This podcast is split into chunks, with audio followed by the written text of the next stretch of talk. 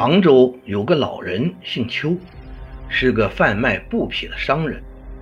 有一天，邱老去讨账回来，晚上住店，店住满了，而前面一带荒无人烟，没有可以投宿的地方。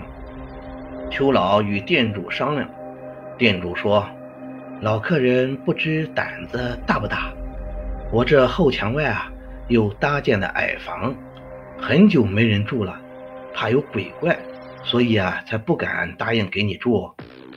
邱老说：“我算来这办事所走的路，何止几万里，还怕个什么鬼？”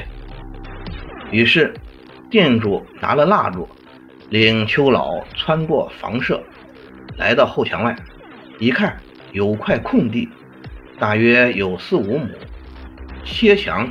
建有几间矮房，很干净。邱老进房一看，房内桌椅床帐都齐全，非常高兴。店主告辞走了。因为天热，邱老就坐在门外核算账目。这天晚上，月色朦胧，邱老隐隐约约间觉得前面好像有人影闪过，他疑心有贼。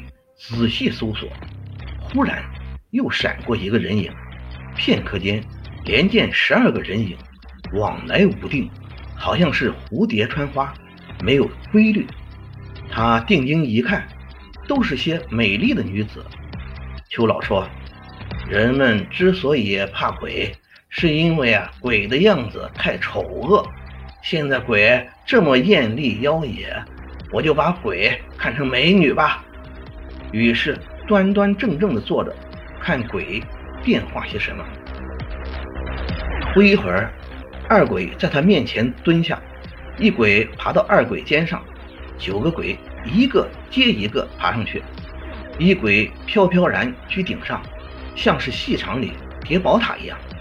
又过了会儿，鬼都拿出个大圈子，一齐套在头颈上，头发都披散了。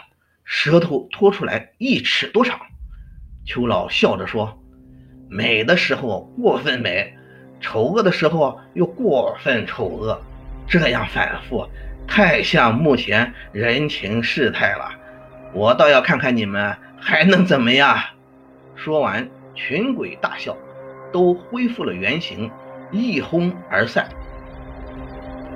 妖精说：“故事出自清源梅《子不语》。”邱老真是一个趣人，经营半生，奔波万里，自然是见惯了种种场面。群鬼乱舞也只当是一场戏而已，更与之同世态炎凉、人情反复联系起来，足显阅历感悟。群鬼无奈也不纠缠，飘然而去，亦颇为洒脱。